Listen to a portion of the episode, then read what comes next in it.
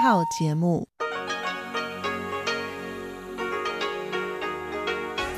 ที่นี่สถานีวิทยุเรดิโอไต้หวันอินเตอร์เนชันแนล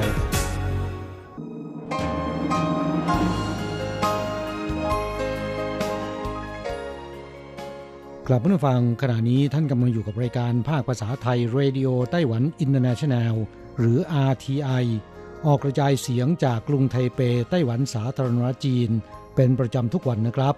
นอกจากรับฟังทางเครื่องรับวิทยุได้แล้ว ยังสามารถรับฟังรายการผ่านระบบออนไลน์ได้ที่ thai.rti.org.tw หรือที่ RTI Fanpage นะครับ ขอเชิญติดตามรับฟังรายการของเราได้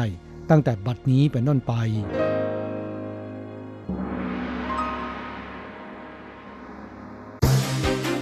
ลำดับแรก ขอเชิญติดตามรับฟัง ข่าวประจำวัน สวัสดีครับ คุณผู้ฟังที่เคารพ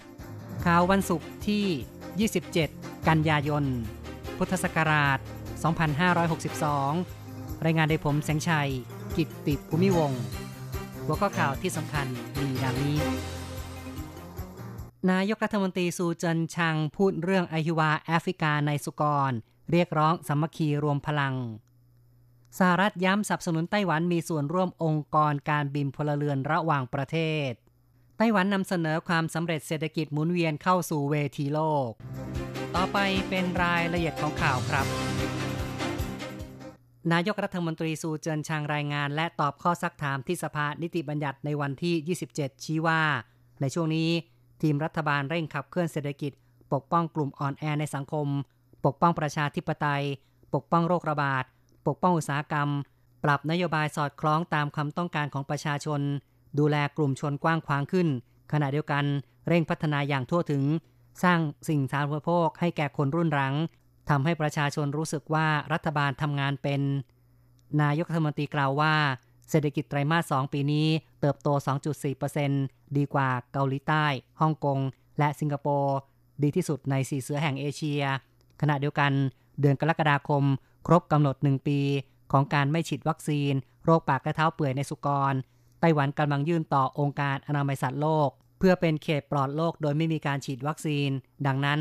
หลังพฤษภาคมปีหน้าผลิตภัณฑ์เนื้อสุกรของไต้หวัน จะสามารถส่งขายได้ทั่วโลก นายกรัฐมนตรีกล่าวได้ว่าช่วง 8 เดือนที่ผ่านมาอหิวาแอฟริกาสุกรระบาดจากจีนแผ่นดินใหญ่เข้าสู่เวียดนาม เกาหลีเหนือ เกาหลีใต้ ฮ่องกง ลาว เมียนมา และฟิลิปปินส์ รวม 9 เขตและประเทศ หลังจากที่ตนเองขึ้นบริหารงานแล้ว ได้สั่งการให้ตรวจสัมภาระกระเป๋าถือผู้โดยสาร ขาเข้าจากเขตระบาดโรค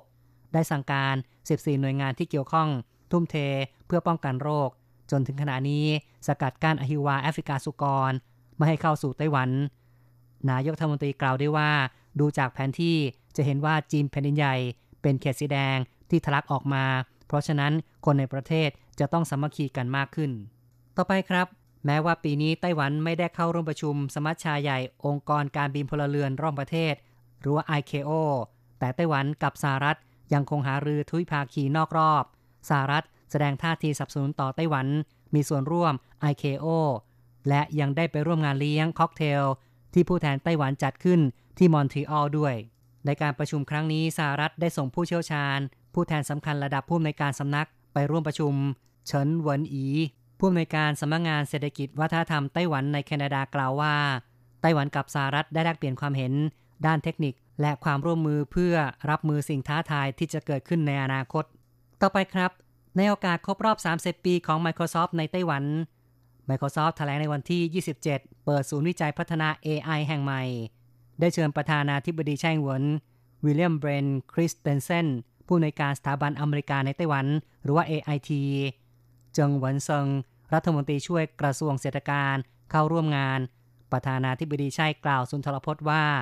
Microsoft พัฒนาผลิตภัณฑ์ใหม่ ตามยุคสมัย มีชื่อเสียงระดับโลก ในช่วงหลายปีที่ผ่านมา มีการลงทุนในไต้หวันเพิ่มขึ้น แสดงให้เห็นว่าการปรับปรุงสภาพแวดล้อมการลงทุนในไต้หวัน เป็นที่ยอมรับของนานาชาติ ในด้านเทคโนโลยี AI จากเดิมที่เอื้อมไม่ถึง ปัจจุบันกลายเป็นสิ่งที่ล้อมรวมเข้าสู่ชีวิตประจำวัน เช่น เป็นผู้ช่วยด้านสุขภาพ วิเคราะห์ภาวะการค้า หรือแม้แต่เป็นครูสอนเด็ก ล้วนแต่เป็นสิ่งที่คิดไม่ถึงในอดีต ประธานาธิบดีชัยกล่าวว่า กุญแจสำคัญการพัฒนา AI นอกจากเทคโนโลยีแล้ว ยังมีเรื่องของจินตนาการสำหรับเยาวชนไต้หวันเติบโตในสิ่งแวดล้อมที่มีเสรีภาพประชาธิปไตย จึงวางใจได้ว่าเป็นผู้มีจินตนาการ ทางด้านเจิงหวนเซิงกล่าวว่า Microsoft ก็เหมือนกับจิตวิญญาณที่อยู่คู่กับไต้หวัน แม้ว่าปัจจุบัน AI ยังไม่แพร่หลาย แต่ในอนาคต โครงการต่างๆ จะได้ใช้เทคโนโลยี AI หากมีการสร้างแพลตฟอร์มที่ใช้งานง่าย จะทำให้วงการต่างๆ ใช้ประโยชน์มากขึ้น ต่อไปครับเป็นเรื่องของช่างตัดสูตรไต้หวันคว้ารางวัลในเวทีโลก ที่ปกคอมีใบบัว ชุดสูตรเหล่านี้รูปแบบไม่ซ้ำซาก ชุดนี้แรงบันดาลใจมาจากชุดขี่ม้า ชุดเด็ดที่สุด หลี่ว่านจิ้น ช่างตัดเสื้อประธานาธิบดีบอกว่า ชุดนี้ออกแบบไปงานปาร์ตี้หรือไปทำงานใช้ได้ทั้งสองโอกาสหลีจื้อเฉิงช่างตัดสูตรได้รับรางวัลบอกว่า พวกเราได้รับรางวัลติดต่อกันเจ็ดสมัยแล้ว ในครั้งนี้ฝีมือของไต้หวันเป็นที่ยอมรับอีกครั้ง ช่างตัดสูตรไต้หวันร่วมแข่งขันการตัดชุดสูตรระดับโลกปี 2019 คว้ารางวัลทั้งแบบหญิงและชาย อิตาลี ญี่ปุ่น อังกฤษ สิงคโปร์เป็นต้น ทั้งหมด 23 ประเทศล้วนสู้ไม่ได้ เคอร์วนเจอผู้ว่าการกรุงไทเปบอกว่า เพราะความทุ่มเทของพวกท่าน ไต้หวันจึงมีชื่อเสียงระดับโลก ผู้ว่าการกรุงไทเปกล่าวชมเชย หวังว่าจะมีการถ่ายทอดฝีมือให้รุ่นต่อไป ไต้หวันคว้าเหรียญทองไม่รู้จบข้อต่อไปครับทบวงสิ่งแวดล้อมไต้หวันสารจีนจัดงานนิทรรศการ เศรษฐกิจหมุนเวียนนานาชาติไต้หวันปี 2019 ในหัวข้อ Green Home เปิดฉากในวันที่ 26 กันยายนเซินชื่อซิลรัฐมนตรีช่วยทบวงสิ่งแวดล้อมชี้ว่า เมื่อ 20 ปีที่แล้ว ไต้หวันจัดตั้งคณะกรรมการบริหารกองทุนรีไซเคิลผลักดันนโยบาย ลดปริมาณขยะแหล่งต้นตอ และการรีไซเคิลซึ่งอัตราการรีไซเคิลในไต้หวันปี 1998 อยู่ที่ 5.87%ถึงปี 2018 สัดส่วนเพิ่มขึ้นเป็น 53.28% ลดปริมาณการปล่อยก๊าซคาร์บอนไดออกไซด์มากถึง 1.86 ล้านตันต่อปี ไม่เพียงแต่ลดความสิ้นเปลืองทรัพยากร ยังทำให้ขยะกลายเป็นทองคำเป็นต้นแบบการรีไซเคิลของโลกส่วนจื้อซิลกล่าวได้ว่า ในครั้งนี้ได้จัดแสดงรายการผลิตภัณฑ์เพิ่มมูลค่าที่พัฒนาจากการรีไซเคิล 13 ประเภท 33 รายการ 67 ชนิด อาทิเช่น อย่างรถยนต์เก่าทำเป็นชุดดำน้ำ กากกาแฟผสมขวด PET ทอเป็นเส้นใยผลิตเสื้อผ้า งานศิลปะแก้วเป็นต้น ภายในนิทรรศการยังมีการใช้เฟอร์นิเจอร์เก่าเป็นพื้นฐาน ตกแต่งสถานที่ เช่น ภัตตาคารสีเขียว ห้องรับแขก และห้องนอนนำเอาผลิตภัณฑ์รีไซเคิลใช้ในชีวิตประจำวันทบวงสิ่งแวดล้อมแถลงว่า การบรรลุเป้าหมายเศรษฐกิจหมุนเวียน ต้องลดขยะที่ต้นตอผลสำเร็จการรีไซเคิลของไต้หวัน เน้นการรีไซเคิลต้องควบคู่กับการใช้ชีวิตประจำวัน ความสำเร็จไต้หวันนำเสนอสู่เวทีโลก เพื่อให้ผู้ประกอบการต่างประเทศ ผู้สื่อข่าวทั้งในและต่างประเทศ นักวิชาการและประชาชนทั่วไปได้รับรู้ อีกข่าวหนึ่งครับ ศูนย์วิจัยทดสอบยานยนต์ ARTC ของไต้หวัน ผู้นำทีมพันธมิตรยานยนต์ขับขี่อัตโนมัติ ผลักดันการวิจัยพัฒนายานยนต์ขับขี่อัตโนมัติคันแรกของไต้หวัน เริ่มทดสอบรับส่งผู้โดยสารแล้ว ในวันที่ 24 ที่ผ่านมา ยานยนต์ดังกล่าว วิ่งระหว่างนิคมอุตสาหกรรมจางปิน ไปถึงพิพิธภัณฑ์สุขภาพบริษัทแบรนด์ เป็นต้น รวมโรงงานเชิงท่องเที่ยวสีแห่ง หวังหุยเหมยผู้ว่าการเมืองจางฮวาได้ทดลองโดยสารด้วยตนเอง ในอนาคตจะขยายไปถึงลานจอดรถสารเจ้า เทียนฮ่ากงที่ลู่กังด้วย ปัจจุบัน 100 กว่าเมืองทั่วโลก ได้เริ่มโครงการทดลองยานยนต์ไร้คนขับ โดย 50%เป็นการรับส่งผู้โดยสารสำหรับในไต้หวัน มี 5 เมือง 9 เขต ประสงค์จะเปิดบริการวินบัส ยานยนต์ไร้คนขับ กลุ่มวิศวกรยานยนต์ของสหรัฐ SAE ได้แบ่งระดับยานยนต์ขับขี่อัตโนมัติ ตั้งแต่ 0 ถึง 5 โดยระดับ 5 เป็นระดับขับขี่อัตโนมัติสมบูรณ์สำหรับวินบัสอยู่ในระดับ 4 สามารถเดินรถได้ในจุดที่กำหนด ในสนามแบบปิด ตรวจจับสภาพแวดล้อมได้เอง โดยไม่จำเป็นต้องมีผู้ขับขี่ ภายใต้การสนับสนุนของสำนักเทคโนโลยีกระทรวงเศรษฐการไต้หวัน กลุ่มพันธมิตรอุตสาหกรรมยานยนต์ขับขี่อัตโนมัติ ได้วิจัยพัฒนาวินบัสคันแรก ขวังหลงโจวประธาน ARTC บอกว่าวินบัสต้นทุนผลิตประมาณ 30 ล้านเหรียญไต้หวัน ในอนาคต ผลิตในเชิงพาณิชย์จะกดราคาให้เท่ากับรถบัสเล็ก ในตลาดโลกคันละประมาณ 13-14 ล้านเหรียญไต้หวัน เพื่อมีศักยภาพในการส่งออกไปต่างประเทศ ข่าวจาก RTI ในส่วนของข่าวไต้หวันจบลงแล้ว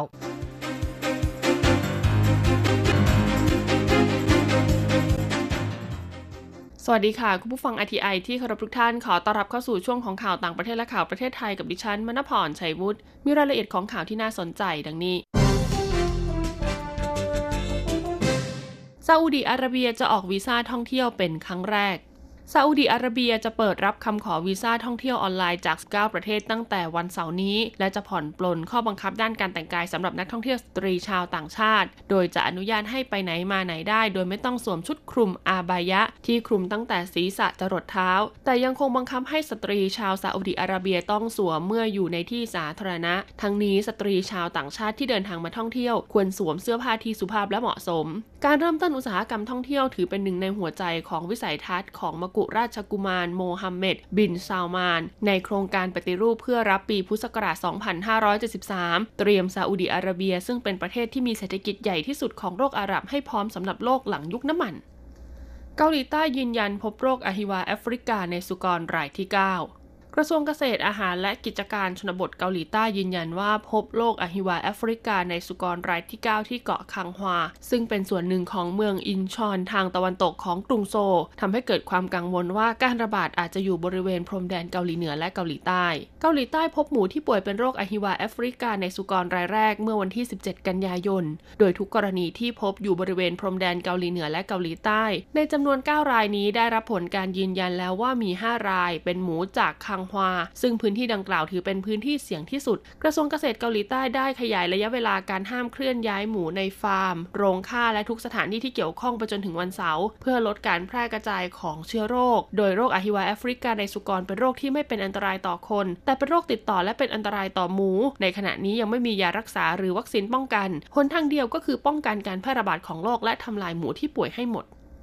รัฐมนตรีว่าการกระทรวงต่างประเทศสหรัฐเผยการเจรจากับเกาหลีเหนืออย่างต้องรอก่อน นายไมค์พอมเพโอ รัฐมนตรีว่าการกระทรวงการต่างประเทศสหรัฐเปิดเผยนะคะ ว่าสหรัฐเนี่ยยังคงรอการติดต่อจากเกาหลีเหนือ เรื่องการเจรจาระดับคณะทำงาน กรณีนิวเคลียร์ของเกาหลีเหนือ การถแถลงดังกล่าวมีขึ้นค่ะหลังมีการคาดหมายกันว่าทั้งสองฝ่ายเนี่ยจะจัดการเจรจานอกรอบระหว่างการประชุมสมัชชาใหญ่แห่งสหประชาชาติ หลังจากก่อนหน้านี้ค่ะเกาหลีเหนือนะคะมีการชี้แจงว่าจะมีการเจรจาเกิดขึ้นกับสหรัฐในเร็วๆนี้ รัฐมนตรีว่าการกระทรวงการต่างประเทศสหรัฐนะคะ กล่าวว่าเดิมสหรัฐหวังว่าการเจรจาระดับคณะทำงานเนี่ยจะมีขึ้นปลายเดือนนี้ แต่จนถึงขณะนี้ก็ยังไม่สามารถจัดการเจราจาได้ แม้กระทั่งจะเป็นวันไหนก็ยังไม่ทราบ พร้อมกันนี้ได้เรียกร้องให้เกาหลีเหนือนะคะ กลับมาเจราจากันต่อ เพราะคณะทำงานฝั่งสหรัฐเตรียมพร้อมแล้ว และนะคะสหรัฐเนี่ยกำลังรอโทรศัพท์จากฝั่งเกาหลีเหนือ เพื่อจะได้จัดเวลาและสถานที่ที่เหมาะสม ประธานาธิบดีโดนัลด์ทรัมป์ค่ะผู้นำสหรัฐนะคะ ตั้งตารอที่จะได้หารือรอบที่ 4 กับนายคิมจองอึนผู้นำเกาหลีเหนือ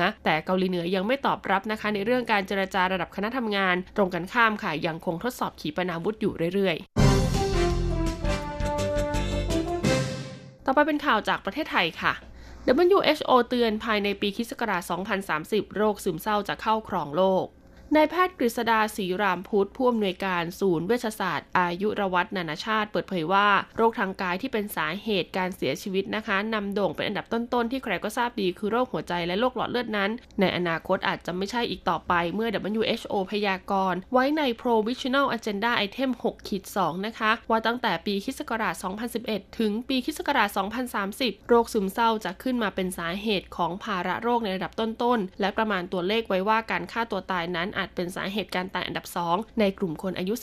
15-29 ปีนายแพทย์กฤษดากล่าวว่าช่วงอายุดังกล่าวนะคะ ถือเป็นวัยรุ่นหนุ่มสาวค่ะ ซึ่งเป็นกำลังของทุกชาติ หากปราศจากความเข้าใจนะคะ โรคนี้ก็จะทำให้เกิดการสูญเสียชีวิต ที่เต็มเปลี่ยนไปด้วยคุณภาพไปอย่างมากมาย ทั้งที่เป็นเรื่องที่ป้องกันได้ค่ะ แต่ทำไมถึงยังมีการตายกันอยู่อย่างน่าตกใจนะคะ แม้มียารักษาได้ก็ตาม นั่นเพราะว่ามีคนป่วยซึมเศร้านะคะ เพียงไม่ถึง 50%ที่เข้าสู่ขั้นตอนการรักษาในหลายประเทศ ซึ่งตัวเลขที่เข้าถึงการรักษาค่ะมีไม่ถึง 10%ด้วยซ้ำดังนั้นทางแก้ที่ถูกต้องนะคะก็คือทำให้ทุกคนตระหนักรู้ถึงความน่าห่วงของโรคซึมเศร้านะคะ ในฐานะที่เป็นหมอดูแลด้านสุขภาพชะลอวัยค่ะ กล่าวว่าเรื่องซึมเศร้าเนี่ยถือเป็นปัจจัยใหญ่ที่ลิขิตชีวิตคนไข้ให้มีสุขภาพดีหรือรายได้ ซึ่งเรื่องนี้แก้ไขได้ไม่ยากนะคะ หากได้รับการรักษาจากจิตแพทย์ผู้อำนวยการศูนย์เวชศาสตร์อายุรวัฒนานาชาติกล่าวต่อนะคะ ว่าการตระหนักรู้เบื้องต้นสำหรับคนทั่วไป เพื่อสังเกตสัญญาณโรคซึมเศร้าที่สะท้อนออกมาเป็นอาการนะคะ ก็จะมีทั้งอารมณ์เปลี่ยนแปลงค่ะอ่อนไหวในเรื่องเล็กๆ น้อยๆ ร้องไห้บ่อยหงุดหงิดง่าย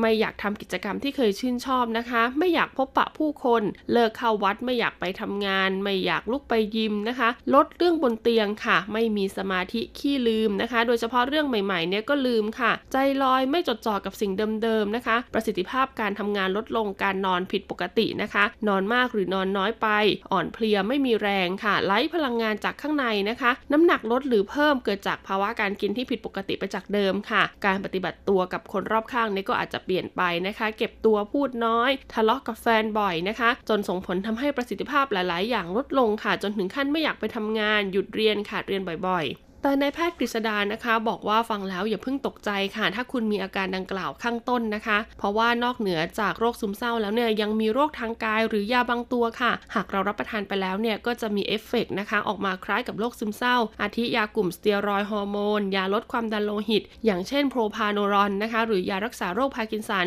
นอกจากนี้ค่ะหากคุณมีอาการโรคหลอดเลือดในสมองไทรอยด์ต่ำหรือขาดวิตามินเนี่ยก็จะมีอาการคล้ายกับโรคซึมเศร้าได้เช่นเดียวกันนะคะ ดังนั้นค่ะเมื่อมองไปถึงปัญหาของโรคซึมเศร้านะคะ ก็จะสามารถแบ่งแยกประเภทของโรคซึมเศร้าเนี่ยได้ออกเป็นหลายแบบแล้วก็แบ่งลักษณะอาการได้แตกต่างกันไปค่ะ อย่างเช่นหนึ่งนะคะ ซึมเศร้าเนี่ยเกิดมาจากหลายปัจจัยค่ะ เช่น ปัญหาทางสังคม จิตใจ ชีวภาพ สารเคมีในสมองไม่เท่ากัน แต่ไม่ว่าอย่างไรก็ตามค่ะหากทราบแล้วนะคะ ว่าเขามีอาการป่วยเป็นโรคซึมเศร้าเนี่ยผู้ที่อยู่รอบข้างเนี่ยก็อย่าหมั่นไส้หรือใส่อารมณ์กับผู้ป่วยนะคะ แล้วก็คิดว่าเขาทำเพื่อเรียกร้องความสนใจ 2. ซึมเศร้ามีหลายแบบค่ะ ซึมเศร้านานหนักซึมเศร้าต่อเนื่องร่วมกับอารมณ์ผิดปกติ ซึมเศร้าแบบไบโพล่าหรืออารมณ์สองขั้วนะคะ อาจจะแสดงออกด้วยการช้อปปิ้งมากเกินไปจนติดหนี้บัตรเครดิตก็ได้ 3. โรคซึมเศร้ารุนแรงค่ะ มีความเสี่ยงเสียชีวิตโดยรวมถึง 1.4 เท่าเมื่อเทียบกับประชากรทั่วไป ซึ่งต้องไม่ลืมนะคะว่าผู้ที่มีปัญหาสุขภาพในโรคหลาย ๆ โรคนะคะ เช่นโรคเบาหวาน ติดเชื้อ HIV มะเร็งเหล่านี้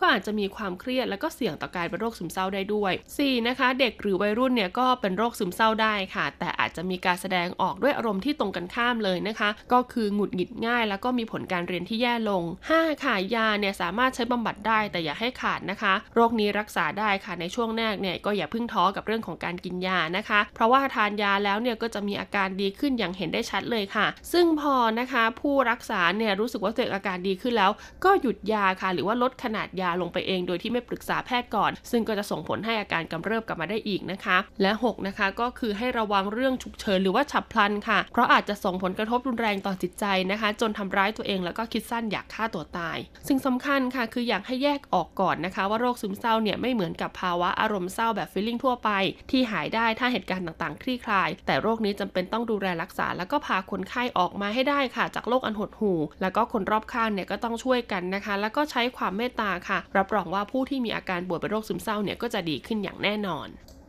คณะกรรมการประชารัฐเคาะ 4 มาตรการเพิ่มเติมต่อเนื่องช่วยเหลือผู้มีรายได้น้อย นายอุตมะสาวนายนนะคะ รัฐมนตรีว่าการกระทรวงการคลังในฐานะประธานคณะกรรมการ ประชารัฐสวัสดิการเพื่อเศรษฐกิจฐานรากและสังคม เปิดเผยภายหลังการประชุมค่ะว่าที่ประชุมพิจารณาอนุมัติ การให้ความช่วยเหลือประชาชนผู้มีรายได้น้อย ซึ่งลงทะเบียนเข้าร่วมโครงการบัตรสวัสดิการแห่งรัฐในมาตรการเพิ่มเติม ที่จะดำเนินการต่อเนื่องมาจากปีที่แล้วคือ 1 ค่ะ ช่วยเหลือค่าไฟฟ้าเดือนละ 230 บาทต่อครัวเรือนนะคะ ตั้งแต่ตุลาคมนะคะ ถึงกันยายนปีหน้าระยะเวลา 11 เดือนใช้งบประมาณ 1,470 ล้านบาท 2. ช่วยเหลือค่าปรับปลาเดือนละ 100 บาทต่อครัวเรือนค่ะ ตั้งแต่เดือนตุลาคมนะคะ จนถึงเดือนกันยายนปีหน้า ใช้ระยะเวลา 11 เดือน งบประมาณ 300 ล้านบาท 3. คืนภาษีแวด7%ค่ะ คืนกำไรให้กับผู้มีรายได้น้อย ที่ใช้จ่ายผ่านบัตรสวัสดิการแห่งรัฐนะคะ5%นะคะ โดยรัฐจะเก็บภาษีแวดจากผู้มีรายได้น้อยเพียง 2%ตั้งแต่เดือนพฤศจิกายน ถึงกันยายนปีหน้าค่ะ ระยะเวลา 10 เดือน ใช้งบประมาณ 100 ล้านบาท ทั้งนี้ค่ะ เป้าหมายของมาตรการก็คือช่วยเหลือเพิ่มเติมผู้มีรายได้น้อยทั้งหมด 14.6 ล้านคนค่ะ ซึ่งก็จะช่วยบรรเทาแล้วก็ลดภาระค่าใช้จ่ายนะคะ โดยคาดว่าทั้งหมดนี้จะใช้งบประมาณ 1,780 ล้านบาทขณะเดียวกันค่ะก็มีการกำหนดมาตรการอีกด้าน คือมาตรการสร้างอาชีพทักษะและองค์ความรู้นะคะ เพื่อพัฒนาฐานรากทำให้นโยบายผู้มีรายได้น้อยเนี่ยเป็นองค์ประกอบที่ครบวงจรค่ะ ดังนั้นรัฐบาลนะคะไม่ได้แค่ช่วยเหลือเงินสนับสนุน แต่จะช่วยเสริมสร้างพัฒนาการของแต่ละคนให้สามารถประกอบอาชีพได้อย่างยั่งยืน ต่อไปเป็นการรายงานอัตราแลกเปลี่ยนค่ะประจำวันศุกร์ที่ 27 กันยายน พุทธศักราช 2562 อ้างอิงจากธนาคารกรุงเทพสาขาไทเป โอนเงิน 10,000 บาทใช้เงินเหรียญไต้หวัน 1360 เหรียญ แลกซื้อเงินสด 10,000 บาทใช้เงินเหรียญไต้หวัน 1710 เหรียญสำหรับการแลกซื้อเงินดอลลาร์สหรัฐ 1 ดอลลาร์สหรัฐใช้เงินเหรียญไต้หวัน 31.280 เหรียญจบการรายงานข่าวสวัสดีค่ะ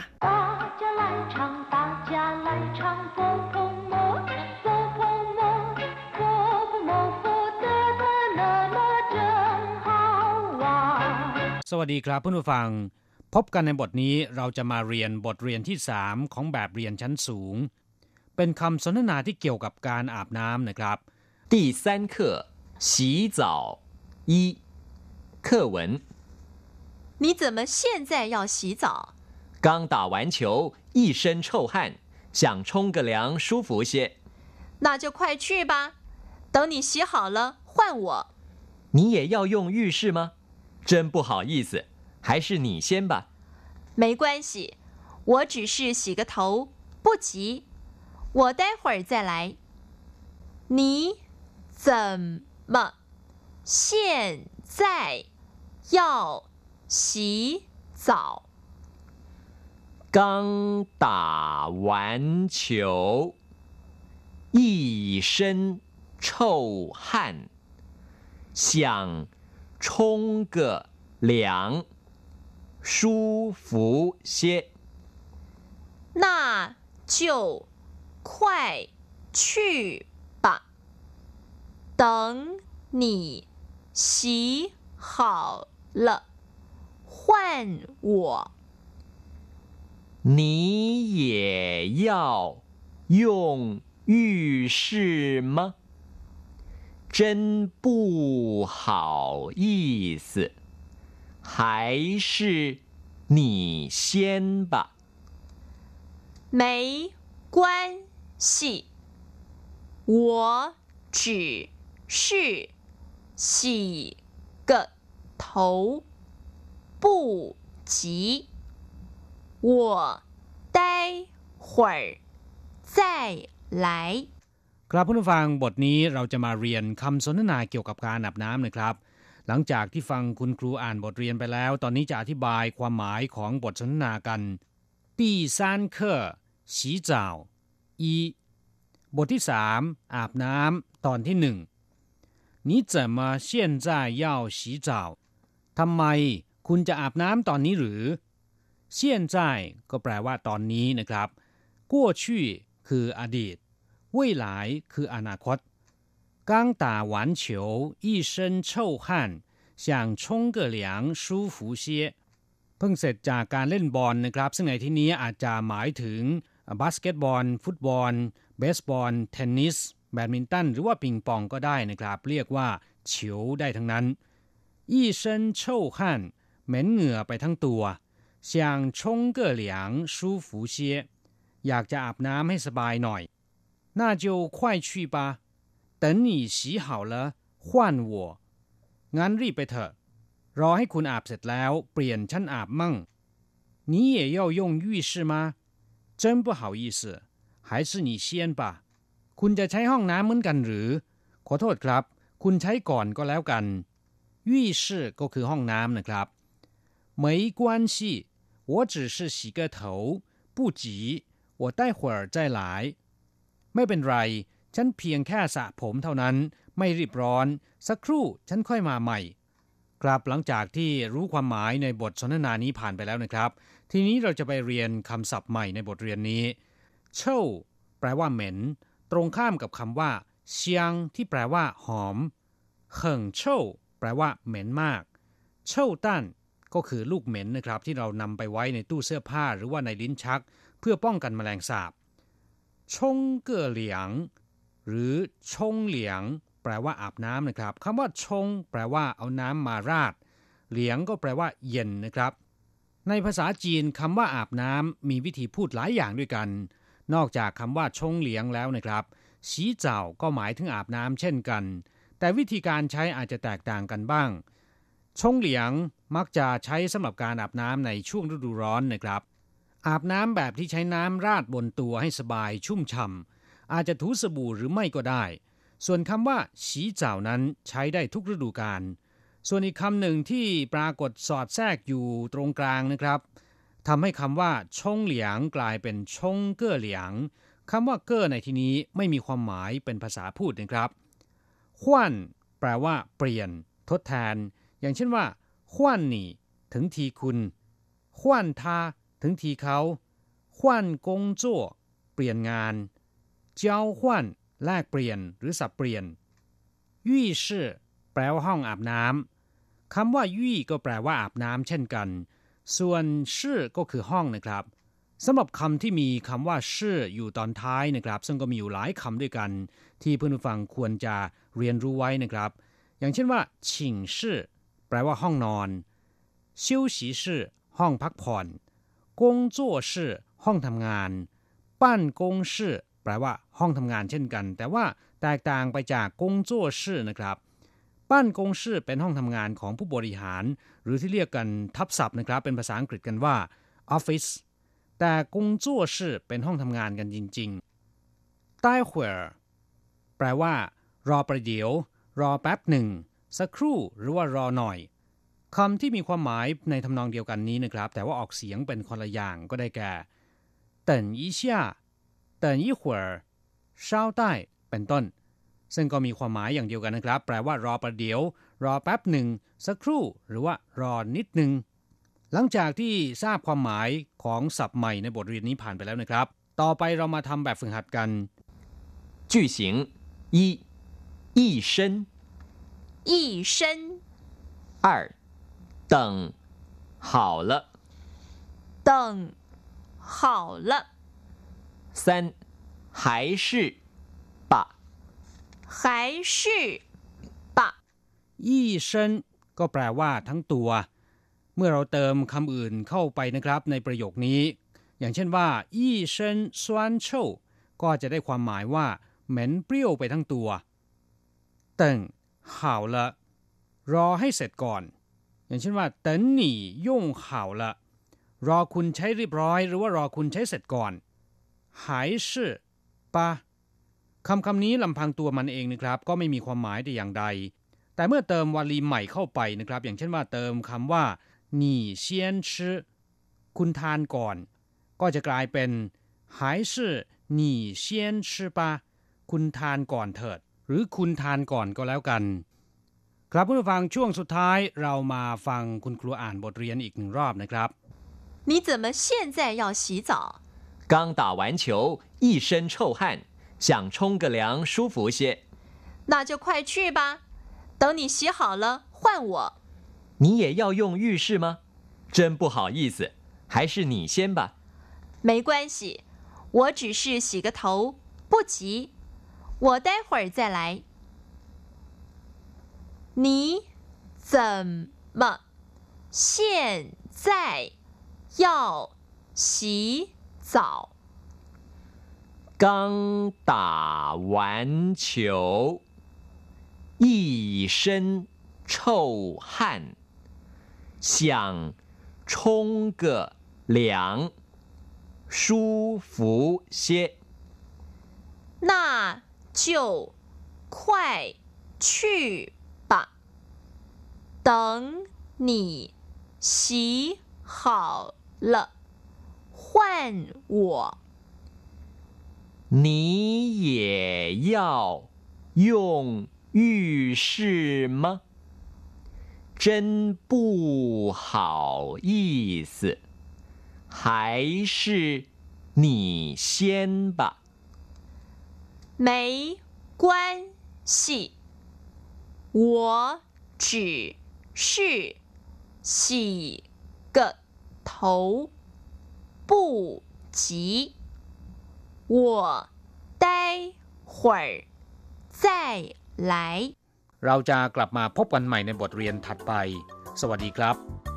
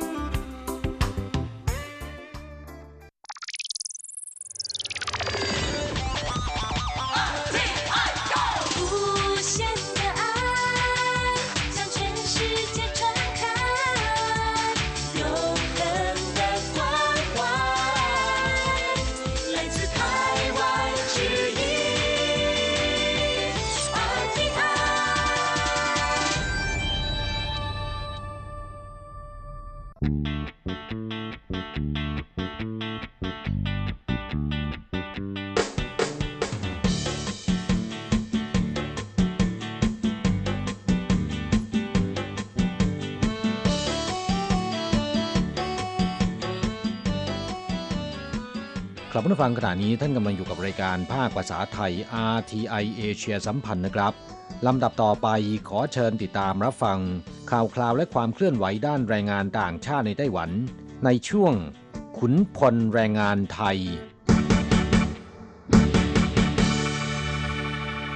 现在进行台湾地区有关外籍移工的新闻。八月底，一名菲律宾籍移工在光电大厂作业时，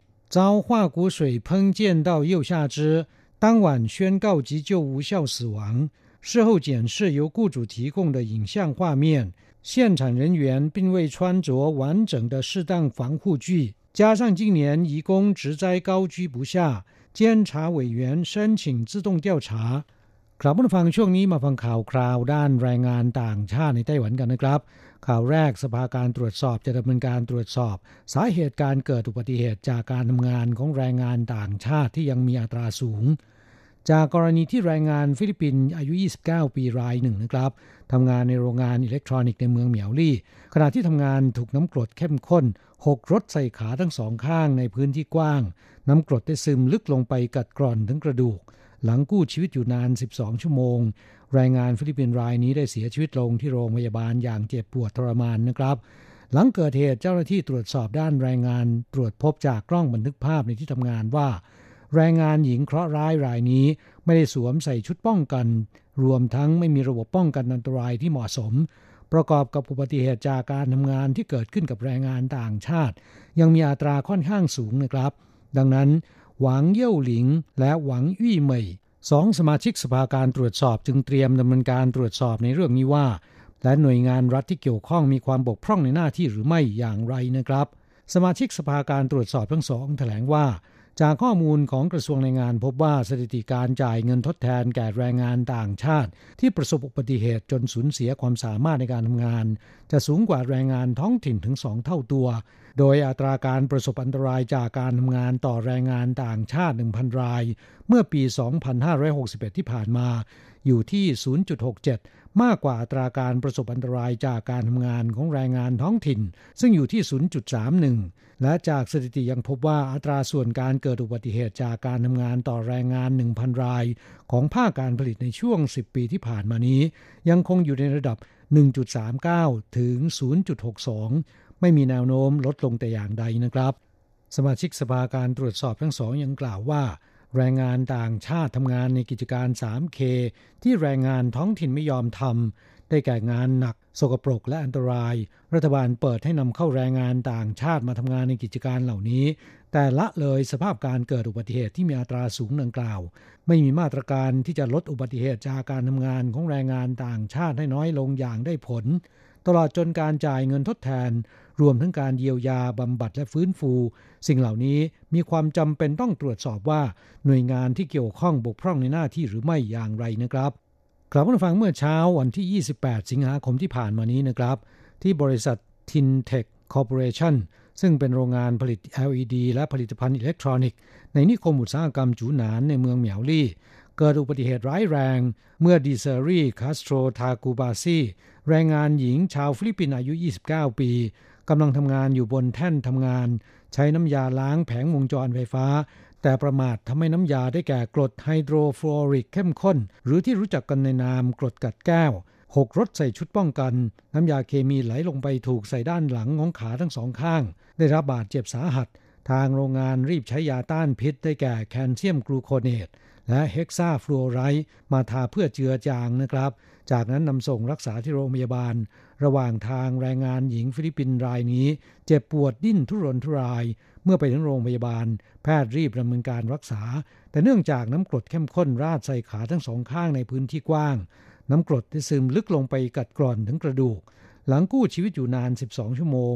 แรงงานฟิลิปปินส์รายนี้ได้เสียชีวิตลงที่โรงพยาบาลอย่างเจ็บปวดทรมานนะครับ หัวหน้างานในโรงงานกล่าวว่า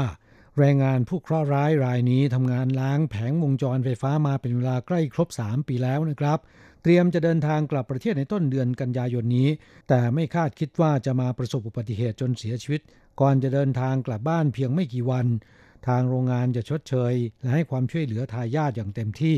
ด้านองค์กร NGO และทายาทผู้ตาย ซึ่งเดินทางมาจากฟิลิปปินส์นะครับ ได้ไปชุมนุมประท้วงที่หน้าอาคารที่ทำการกระทรวงแรงงานในกรุงไทเป ชูป้ายผ้าที่มีข้อความประท้วงเรียกร้องขอความเป็นธรรม และขอให้เอาผิดในจ้างที่ละเลยความปลอดภัยของแรงงาน นอกจากนี้ยังเรียกร้องให้กระทรวงแรงงานตรวจสอบความปลอดภัยในสถานประกอบการ อย่างเข้มงวดและก็จริงจัง เพื่อป้องกันเกิดอุบัติเหตุซ้ำรอยนะครับ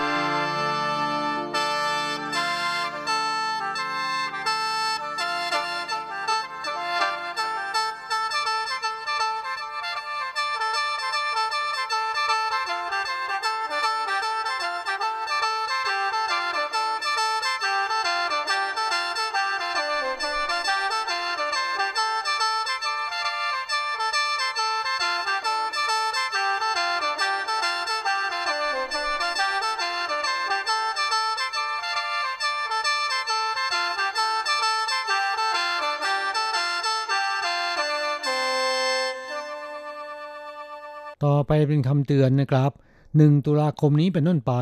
เริ่มปรับผู้ขับขี่รถจักรยานไฟฟ้าเกินความเร็ว 25 กิโลเมตรต่อชั่วโมง ปรับแต่งความเร็วรถ และไม่สวมหมวกกันน็อกนะครับกลับมาฟังเนื่องจากราคาถูกวิ่งได้เร็วถึงชั่วโมงละ 25 กิโลเมตร และไม่ต้องสอบใบขับขี่ทำให้ช่วง 2-3 ปีมานี้นะครับ ชาวไต้หวันแม้นกระทั่งแรงงานต่างชาติ ที่นิยมขับขี่รถจักรยานไฟฟ้าเพิ่มจำนวนขึ้นอย่างรวดเร็ว จากข้อมูลของกระทรวงคมนาคมพบว่าณสิ้นปี 2561 ที่ผ่านมานะครับ ในไต้หวันมีรถจักรยานไฟฟ้าที่ผ่านการรับรองมาตรฐานกว่า 400,000 คัน แต่ผู้ขับขี่บางราย ซื้อรถจักรยานไฟฟ้าไปแล้วนำไปปรับแต่งให้สามารถวิ่งได้ในความเร็ว 40-50 กิโลเมตรต่อชั่วโมง ส่งผลให้มีความเสี่ยงที่จะเกิดอุบัติเหตุเพิ่มขึ้น ตัวเลขของผู้บาดเจ็บและเสียชีวิตจากการขับขี่รถจักรยานไฟฟ้าก็พุ่งสูงขึ้น จากในปี 2557 มีอุบัติเหตุที่เกิดจากการขับขี่รถจักรยานไฟฟ้า 826 คดี เสียชีวิต 4 คน บาดเจ็บ 1,179 คน มาถึงปี 2561 นะครับ เกิดอุบัติเหตุ 2,330 คดี เสียชีวิต 10 คน บาดเจ็บ 3,292 คนดังนั้นนอกจากมีการตรวจจับและลงโทษร้านค้าที่รับปรับแต่งความเร็วรถจักรยานไฟฟ้าเกินกำหนดแล้ว เมื่อวันที่ 31 พฤษภาคมปีนี้ สภานิติบัญญัติยังได้ผ่านกฎหมายบังคับให้ผู้ขับขี่รถจักรยานไฟฟ้า ต้องสวมหมวกกันน็อก และห้ามรถจักรยานไฟฟ้ามีความเร็วเกิน 25 กิโลเมตรต่อชั่วโมง โดยมีผลบังคับใช้ตั้งแต่วันที่ 1 ตุลาคมนี้เป็นต้นไปนะครับ ตามที่กฎหมายกำหนด ความเร็วของรถจักรยานไฟฟ้า ขับได้ไม่เกิน 25 กิโลเมตรต่อชั่วโมง หากฝ่าฝืนจะถูกปรับตั้งแต่ 900 ถึง 1,800 เหรียญไต้หวัน ไม่สวมหมวกกันน็อกถูกปรับ 300 เหรียญ ปรับแต่งรถโดยพละการ ปรับตั้งแต่ 1,800 ถึง 5,400 เหรียญไต้หวันนะครับกลับมาฟังเนื่องจากไม่ต้องสอบไปขับขี่ ประกอบกับราคาไม่แพง ปัจจุบันมีแรงงานต่างชาติ ซึ่งรวมทั้งแรงงานไทย ทิ้งรถจักรยานแบบดั้งเดิม มาขับขี่รถจักรยานไฟฟ้าเพิ่มมากขึ้นนะครับก่อให้เกิดปัญหาหลายอย่าง อาทิไม่เคารพกฎจราจรทำให้เกิดความวุ่นวายและเกิดอุบัติเหตุเป็นต้น โดยเฉพาะด้านหน้าและหลังของสถานีรถไฟ ร้านค้าที่มีแรงงานต่างชาติไปใช้บริการ ตลอดจนรอบบริเวณนิคมอุตสาหกรรมต่างๆ สมาชิกสภานิติบัญญัติของหลายเมืองนะครับ เรียกร้องให้กองแรงงานท้องที่ จะต้องกำชับในจ้างให้ความรู้ และกองแรงงานควรที่จะจัดส่งเจ้าหน้าที่เดินทางไปยังสถานประกอบการ เพื่อประชาสัมพันธ์ให้แรงงานต่างชาติรับทราบ เรื่องการเคารพกฎจราจรและกฎระเบียบในการขับขี่รถจักรยานไฟฟ้า จึงจะคุ้มครองความปลอดภัยและสิทธิประโยชน์ของชาวไต้หวัน และแรงงานต่างชาติได้นะครับกลับผู้ฟังตั้งแต่ 1 ตุลาคมเป็นต้นไป ทั่วไต้หวันจะเริ่มลงโทษปรับผู้ขับขี่รถจักรยานไฟฟ้าที่ขับเกินความเร็ว 25 กิโลเมตรต่อชั่วโมง มีการปรับแต่งรถให้แตกต่างไปจากเดิม และไม่สวมหมวกกันน็อก จึงขอเตือนเพื่อนแรงงานไทยอย่าฝ่าฝืนระเบียบกฎหมาย เพราะนอกจากเสียเงินแล้ว กรณีที่รุนแรง เช่นเมาแล้วขับ ยังอาจจะถูกจำคุกและถูกส่งกลับประเทศ ไม่สามารถมาทำงานในไต้หวันได้อีกต่อไปนะครับ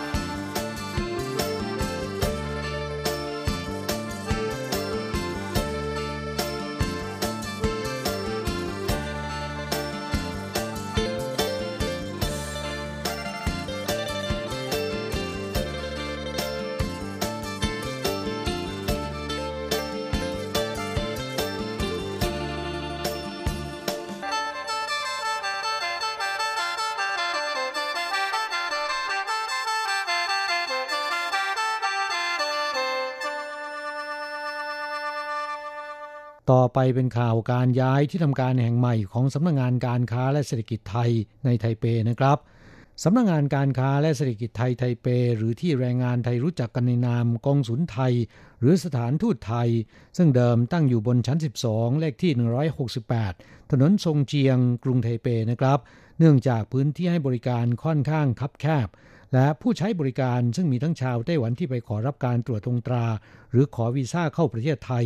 รวมทั้งแรงงานไทยที่เดินทางมาทำงาน หรือชาวไทยที่มาท่องเที่ยว หรือตั้งรกรากอยู่ในไต้หวันที่ไปใช้บริการด้านกงสุล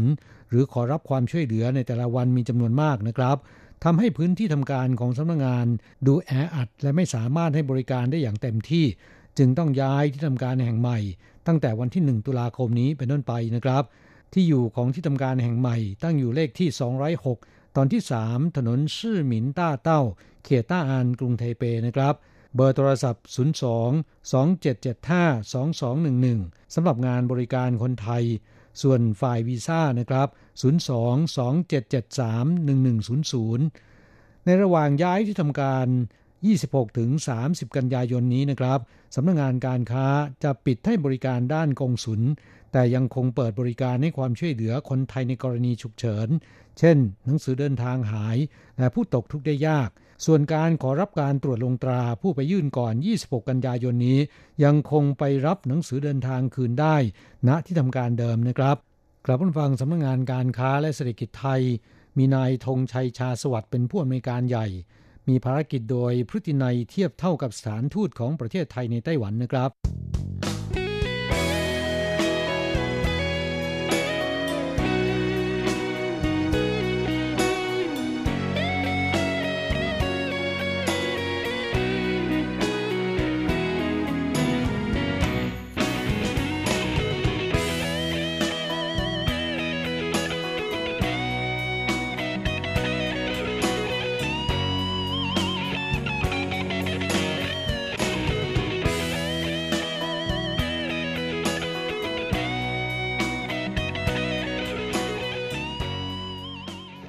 ต่อไปมาฟังข่าวคราวที่สองผู้อนุบาลอินโดนีเซียหลบหนีละทิ้งหน้าที่ทำอากงวัย 91 ปีเสลดติดโควิดเสียชีวิต ถูกจำคุก 6 เดือนและ 7 เดือน พ้นโทษแล้วจะถูกส่งกลับประเทศนะครับ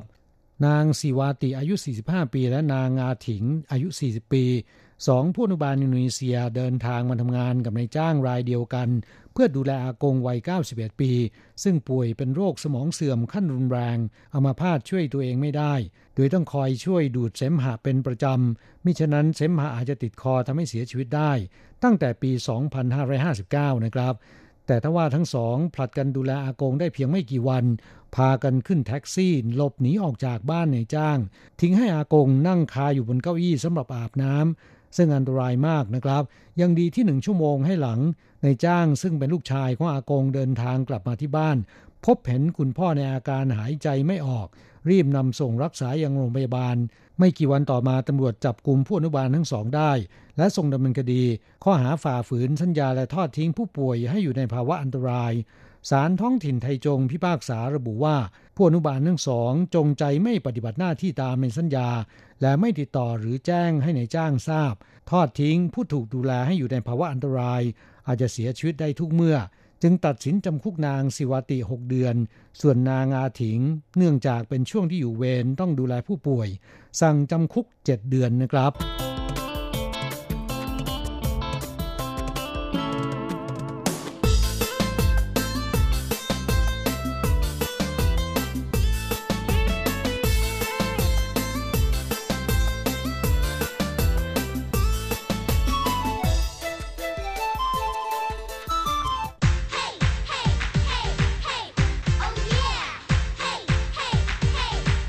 อยากรู้ไหมไต้หวันมีอะไรดี ขยับเข้ามาสิ จะบอกให้ กับอะไรๆในไต้หวันเวอร์ชันเดี่ยวไมโครโฟน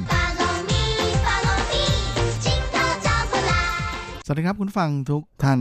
ละสำหรับสัปดาห์นี้อะไรๆในไต้หวันก็กลับมาพบกับคุณฟังแล้วเช่นเคยและสำหรับสัปดาห์นี้เราก็มาทักทายกันนะครับพร้อมกับสภาพอากาศที่ก็เย็นลงนะฮะไม่น้อยแล้ว พร้อมกันนี้ก็รู้สึกได้อย่างชัดเจนทีเดียวนะฮะว่าช่วงนี้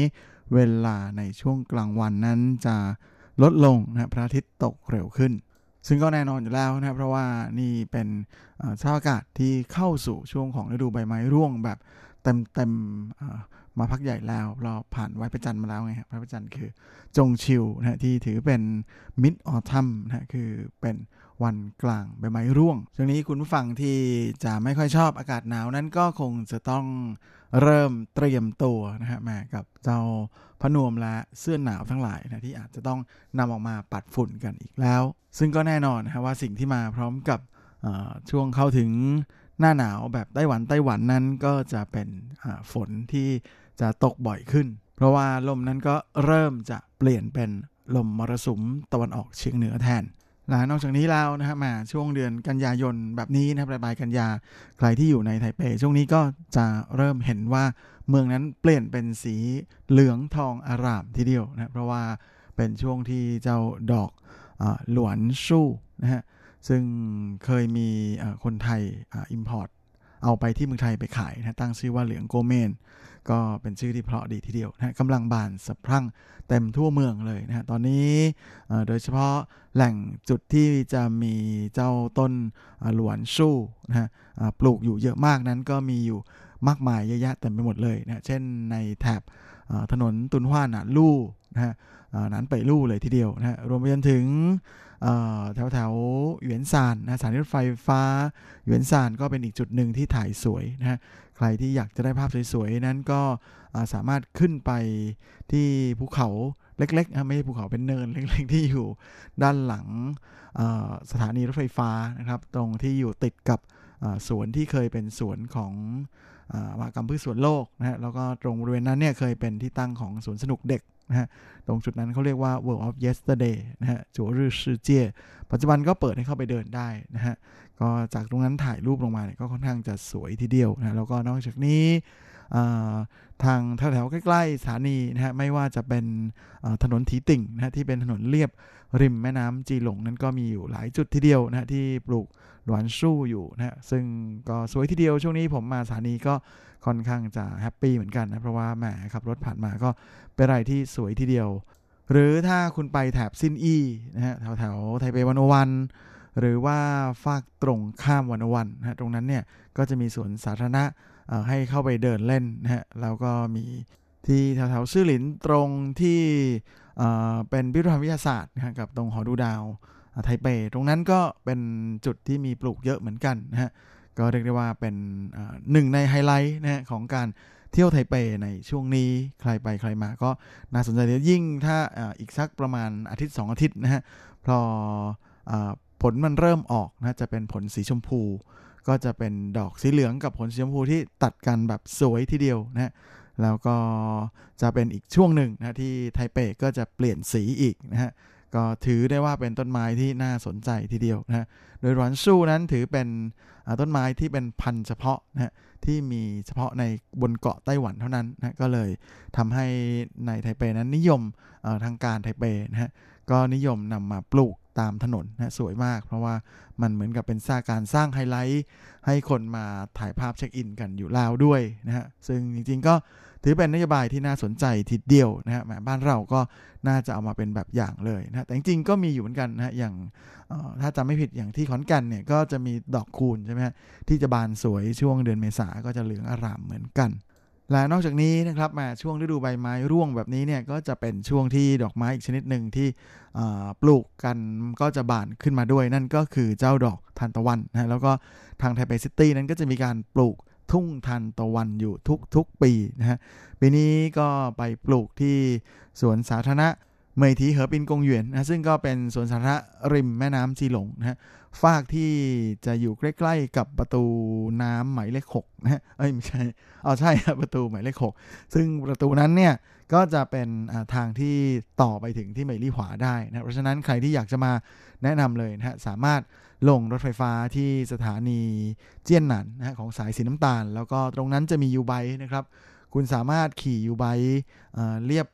ข้างถนนข้างถนนมาได้เลย เพราะว่าเขาทำทางจักรยานเอาไว้ค่อนข้างจะสวยโอเคทีเดียวนะแล้วก็ตรงนั้นถ้าจะไม่ผิดจะมีลานอุลตร้าแมนอยู่ด้วยนะมีอุลตร้าแมนตัวยักษ์ ๆ เลยนะให้ไปถ่ายรูปเช็คอินกันนะก็ขี่ลงมาปุ๊บเนี่ยก็จะไปเรื่อยๆ ก็จะตรงไปอย่างเดียวนะฮะตรงไปก็จะถึงแม่น้ำเข้าไปข้างในประตู แล้วก็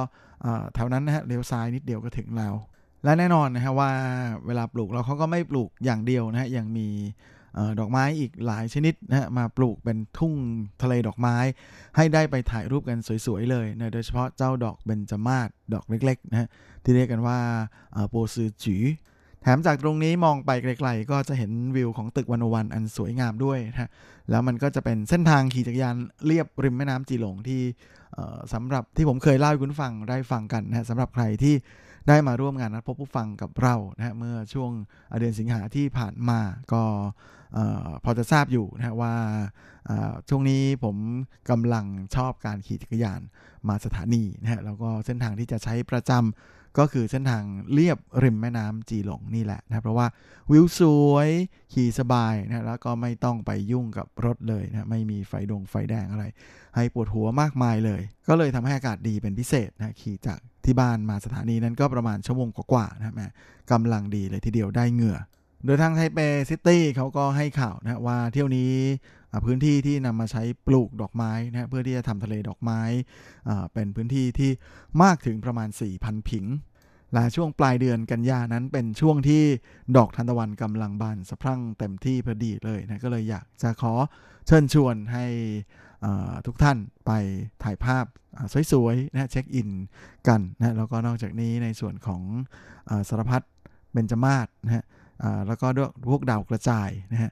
ก็จะเป็นโพซูจุยเนี่ยก็จะมีที่บานแล้วเนี่ยประมาณ 40%นะฮะโดยเห็นตามข่าวนั้นบอกว่าดอกไม้จะบานสวยจะผลัดกันมาโชว์ความสวยนะฮะ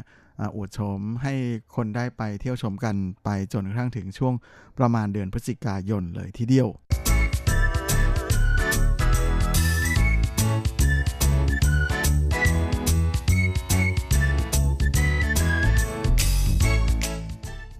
และสำหรับในช่วงของทีระพาไปเที่ยวสัปดาห์นี้นะฮะมาเมื่อสัปดาห์ที่แล้วจำได้ว่าหยิบเอาเรื่องราวของการไปเที่ยวชมดอกกุยช่ายนะฮะที่บริเวณริมแม่น้ำตาฮันซีนะฮะซึ่งอยู่ใกล้ๆกับตาซี ก็ถือว่าเป็นจุดที่น่าสนใจนะก็เลยมานึกขึ้นได้ว่าจริงๆแถวๆตาซีนั้นก็มีอะไรให้ไปเดินเที่ยวอีกนะนอกจากไปเที่ยวชมดอกไม้นั่นก็คืออที่บริเวณ ตลาดเก่าต้าซีหรือต้าซีเหล่าเจียนะซึ่งจะตั้งอยู่บนถนนเหอผิงลู่ แล้วก็จงซานลู่ รวมไปถึงจงหยางลู่นะถนน 3 เส้น ที่ถือเป็นถนนในประวัติศาสตร์ของต้าซีเลยทีเดียวนะฮะที่นี่เป็นชุมชนเก่าแก่ที่มีคนมาอยู่แล้วก็มีร้านค้านะฮะมาตั้งกันอยู่มากมาย นับหลายร้อยปีแล้วนะโดยแต่ก่อนนั้นต้าซี ถือเป็นฮับสำคัญเลยนะในการกระจายสินค้าที่ขนส่งทางแม่น้ำผ่านมาตรงนี้นะก่อนที่จะส่งต่อไปทางไทเป แล้วก็เข้าต้านสุย เพื่อที่จะออกทะเลต่อไป โดยตัวไฮไลท์ของตลาดเก่าต้าซีนั้น ส่วนใหญ่จะอยู่บนถนนเหอพิงลู่นะซึ่งจะเป็นถนนคนเดิน แล้วก็จะมีอยู่จุดหนึ่งที่คนมักจะลืมแล้วก็ไม่ค่อยได้สังเกตนะเพราะว่าส่วนใหญ่ด้วยความที่สองข้างทางจะเป็นร้านค้าขายของมากมายนะแล้วก็มีเต้าหู้อร่อยๆนะที่นี่ไปที่เมื่อไหร่ไปครั้งไหนไปทีไรต้องไปชิมเต้าหู้ให้ได้ตลอด โดยเฉพาะตาสีเต้ากันอันมีชื่อเสียงของร้านหวังรือเสียง จริงๆ ก็มีเต็มไปหมดเลยแหละฮะหวังรือเสียงเต็มต้าสีเลย ส่วนร้านไหนจะดังก็ไม่ต้องคิดมากครับ ดูร้านไหนคนเยอะตามเขาไปเลยครับ ง่ายดีอ้าวจริงๆนะมันเป็นเคล็ดลับอย่างหนึ่งที่ ไม่ต้องคิดนะ เราไม่ต้องเป็นคนที่ไปค้นพบเป็นคนแรก ไม่จำเป็น มีคนช่วยเราค้นหาแล้วนะ เราก็แค่เดินตามรอยนะก็เป็นอะไรที่สะดวกมากๆ จะได้กินของอะไรอร่อยๆนะไม่ต้องไปเจออะไรที่ไม่อร่อย แล้วก็จะเซ็งในอารมณ์ว่าเสียท้องไปเสียเนื้อที่ในท้องนะฮะโดยไฮไลท์ของการไปเดินชมต้าซีอีกอย่างหนึ่งที่คนมักจะนึกไม่ถึงก็คือ ป้ายชื่อร้านครับที่อาจจะต้องเงยหน้าขึ้นมองนิดหนึ่งเพราะว่าจะเป็นป้ายแบบเก่าแก่ตั้งแต่ สมัยนู่นที่เหล่าชาวฮั่นทั้งหลายอพยพมาอยู่ที่นี่ใหม่ ๆ แล้วก็มาตั้งชุมชนที่นี่กันนะฮะโดยส่วนใหญ่นั้นก็เป็นป้ายที่ทำขึ้นใหม่ แต่เขาก็ทำแบบเรียนแบบของเดิมล้วนๆนะป้ายที่ดังๆที่คนไปแล้วจะต้องพยายามไปดูให้ได้นะก็คือป้ายของร้านทรงเมาฉาจั่นนะเป็นร้านขายชา ซึ่ง ถือเป็นป้ายที่มีความสมบูรณ์นะแล้วก็มีสัญลักษณ์อันเป็นมงคลนะตามความเชื่อของประเพณีจีนอยู่ข้างในนั้นเยอะแยะเลยนะตั้งแต่เจ้าสิงโตนะที่อยู่ด้านหน้าประตูนะรวมไปจนถึงภาพของหลีเย่หลงเหมินนะก็คือปลาหลีนะที่ผ่านประตูมังกรแล้วก็กลายเป็นมังกรนั่นแหละฮะก็เป็นสัญลักษณ์ที่หมายถึงการเติบโตเป็นใหญ่นะฮะได้ดิบได้ดี นะแล้วก็นอกจากนี้บนป้ายก็ยังมีรูปน้ำเต้านะฮะก็คือหูหลูซึ่งเป็นตัวแทนนะเป็นสัญลักษณ์ของ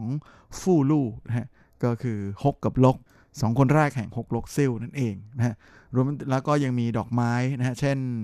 หมูตันที่เป็นสัญลักษณ์ของอความสูงสักนะฮะจุ๋ยฮวาแล้วก็ดอกเบญจมาศนะฮะลาซานหูปะการังนี่ที่หมายถึงความรุ่มรวยทรัพย์สมบัติทั้งหลายนะฮะ ลาสองข้างนั้นก็มีเหมือนกับเป็นม้วนหนังสือนะฮะอย่างเขียนว่าหยงลี่ตัวฝูกับชุนฟาฉีเสียง ซึ่งเป็นคำมงคลประมาณว่ามีความสุขยั่งยืนฮะแล้วก็ร่ำรวยแล้วก็โชคดี ตลอดปีตลอดไปอะไรประมาณอย่างนั้นนะฮะอีกร้านหนึ่งนะฮะที่ป้ายของเขาค่อนข้างจะดังก็คือหยงฟาเฮานะฮะซึ่ง ตอนแรกนั้นอันนี้เป็นร้านเก่าแก่ด้วยนะตอนแรกเนี่ยทางร้านเนี่ยขายจังเหน่านะก็คือการบูนนะครับซึ่งเป็นสินค้าหลักเลยนะฮะที่ต้าซีเป็นฮับอยู่นะฮะในสมัยก่อนรวมไปถึงโตกันแม่เต้าหู้โตกันที่ขาดไม่ได้ แล้วก็ยังมีหมี่นะก็คือข้าวสาร จนปัจจุบันนั้นก็เปลี่ยนมาเป็นการทำอุตสาหกรรมที่เกี่ยวกับไม้นะเฟอร์นิเจอร์ไม้ เป็นร้านที่ตั้งอยู่ 3 ห้องนะฮะบนถนนเหอพิงลู่เลขที่ 20 24 แล้วก็ 26 ซึ่งเป็นร้านเก่าแก่ที่เก่าแก่สุดๆ จริง ๆ คือไม่เคยเปลี่ยนเจ้าของมาก่อนไม่ได้ขายเลยนะฮะแม่ก็อยู่กันรุ่นต่อรุ่นสืบทอดกันมายาวนาน โดยตัวบ้านตัวอาคารนั้นก็ยังเป็นแบบดั้งเดิมนะที่แบ่งเป็น 3 ตอนนะแล้วก็มีบ่อเขาเรียกว่าเทียนจิ่งใช่ไหมฮะไม่ใช่บ่อ เป็นช่วงช่องว่างที่อยู่ตรงกลางนะของบ้าน ซึ่ง คนสมัยก่อนเนี่ยก็จะเป็นจุดที่เขาปล่อยให้แสงเข้ามาในบ้านนะคือมันเป็นภูมิปัญญาโบราณนะฮะในการใช้แสงมาช่วยทำให้บ้านสว่างขึ้น แล้วก็ใช้ลานตรงนั้นในการตากผ้าหรืออะไรประมาณอย่างนั้น ส่วนสัญลักษณ์ของอป้ายร้านค้านี้นะฮะก็มีของมงคลมาเต็มหมดเลยนะฮะจัดเต็มนะฮะทั้งในส่วนของอผิงนะฮะที่หมายถึงแจกันก็หมายถึงผิงอันใช่ไหมแล้วก็ยังมีบูตันนะฮะโบตันที่เป็นความสูงสักนอกจากนี้ก็ยังมีฟักทองนะฮะนานกว่า เพราะว่ามันสื่อความหมายถึงลูกเต็มบ้านหลานเต็มเมืองนะเพราะพักทองนั้นเม็ดมันเยอะมากนะฮะแมอันนี้หลายท่านอาจจะไม่ทราบเป็นความรู้ใหม่นะแมก็ไปดูแล้วก็ได้อะไรแปลกๆแบบนี้แหละนะแล้วก็ยังมีขังคกสามขาที่ภาษาจีนนั้นเขาเพี้ยนออกมานะฮะว่าฉันฉูนั้นมันหมายถึงเฉียงเฉียนนะก็คืออดูดซับดูดซับอะไรประมาณอย่างนี้นะฮะแม่ก็ถือเป็นอะไรที่เป็นสิ่งที่คนโบราณนั้นเขาทำขึ้นเพื่อ ความเป็นสิริมงคลของร้านของตัวเองนะก็คงจะคล้ายๆ บ้านเราที่จะมีนางกวักใช่ไหมฮะมาคอยกวักเงินกวักทองอะไรประมาณอย่างนี้นะฮะแต่ละท้องที่แต่ละยุคสมัยก็จะมีความเชื่อที่แตกต่างอะไรกันออกไปนะแต่ที่แน่ๆทุกคนก็ยังเชื่อเหมือนเดิมนะว่าอยากรวยอยากรวยกันอยู่จริงๆ เรายังเที่ยวแถวตลาดเก่าตาซียังไม่ครบเลยนะแต่ว่าเวลาของเราดันหมดซะแล้ว ก็คงจะต้องขอลาไปก่อนเดี๋ยวเอาไว้สัปดาห์หน้ามาเที่ยวแถวนี้กันต่อนะครับ เพราะว่าตรงนี้มีอะไรให้เที่ยวอีกเยอะมากจริง ๆ นะครับ ก็ไม่น่าเชื่อ เพราะจริง ๆ ก็ถ้าคุณฟังฟังอะไรอะไรในบันมานานก็จะทราบว่าเป็นหนึ่งในสถานที่ท่องเที่ยวที่ผมไปจนที่บ้านขอร้องว่าอย่าไปอีกแล้วนะพอก็เลยไม่ได้เล่านานมากแล้วนะก็เลยอยากจะขอหยิบมารีวิวกับคุณฟังสักหน่อยนะฮะส่วนวันนี้ก็ขอให้คุณฟังทุกท่านโชคดี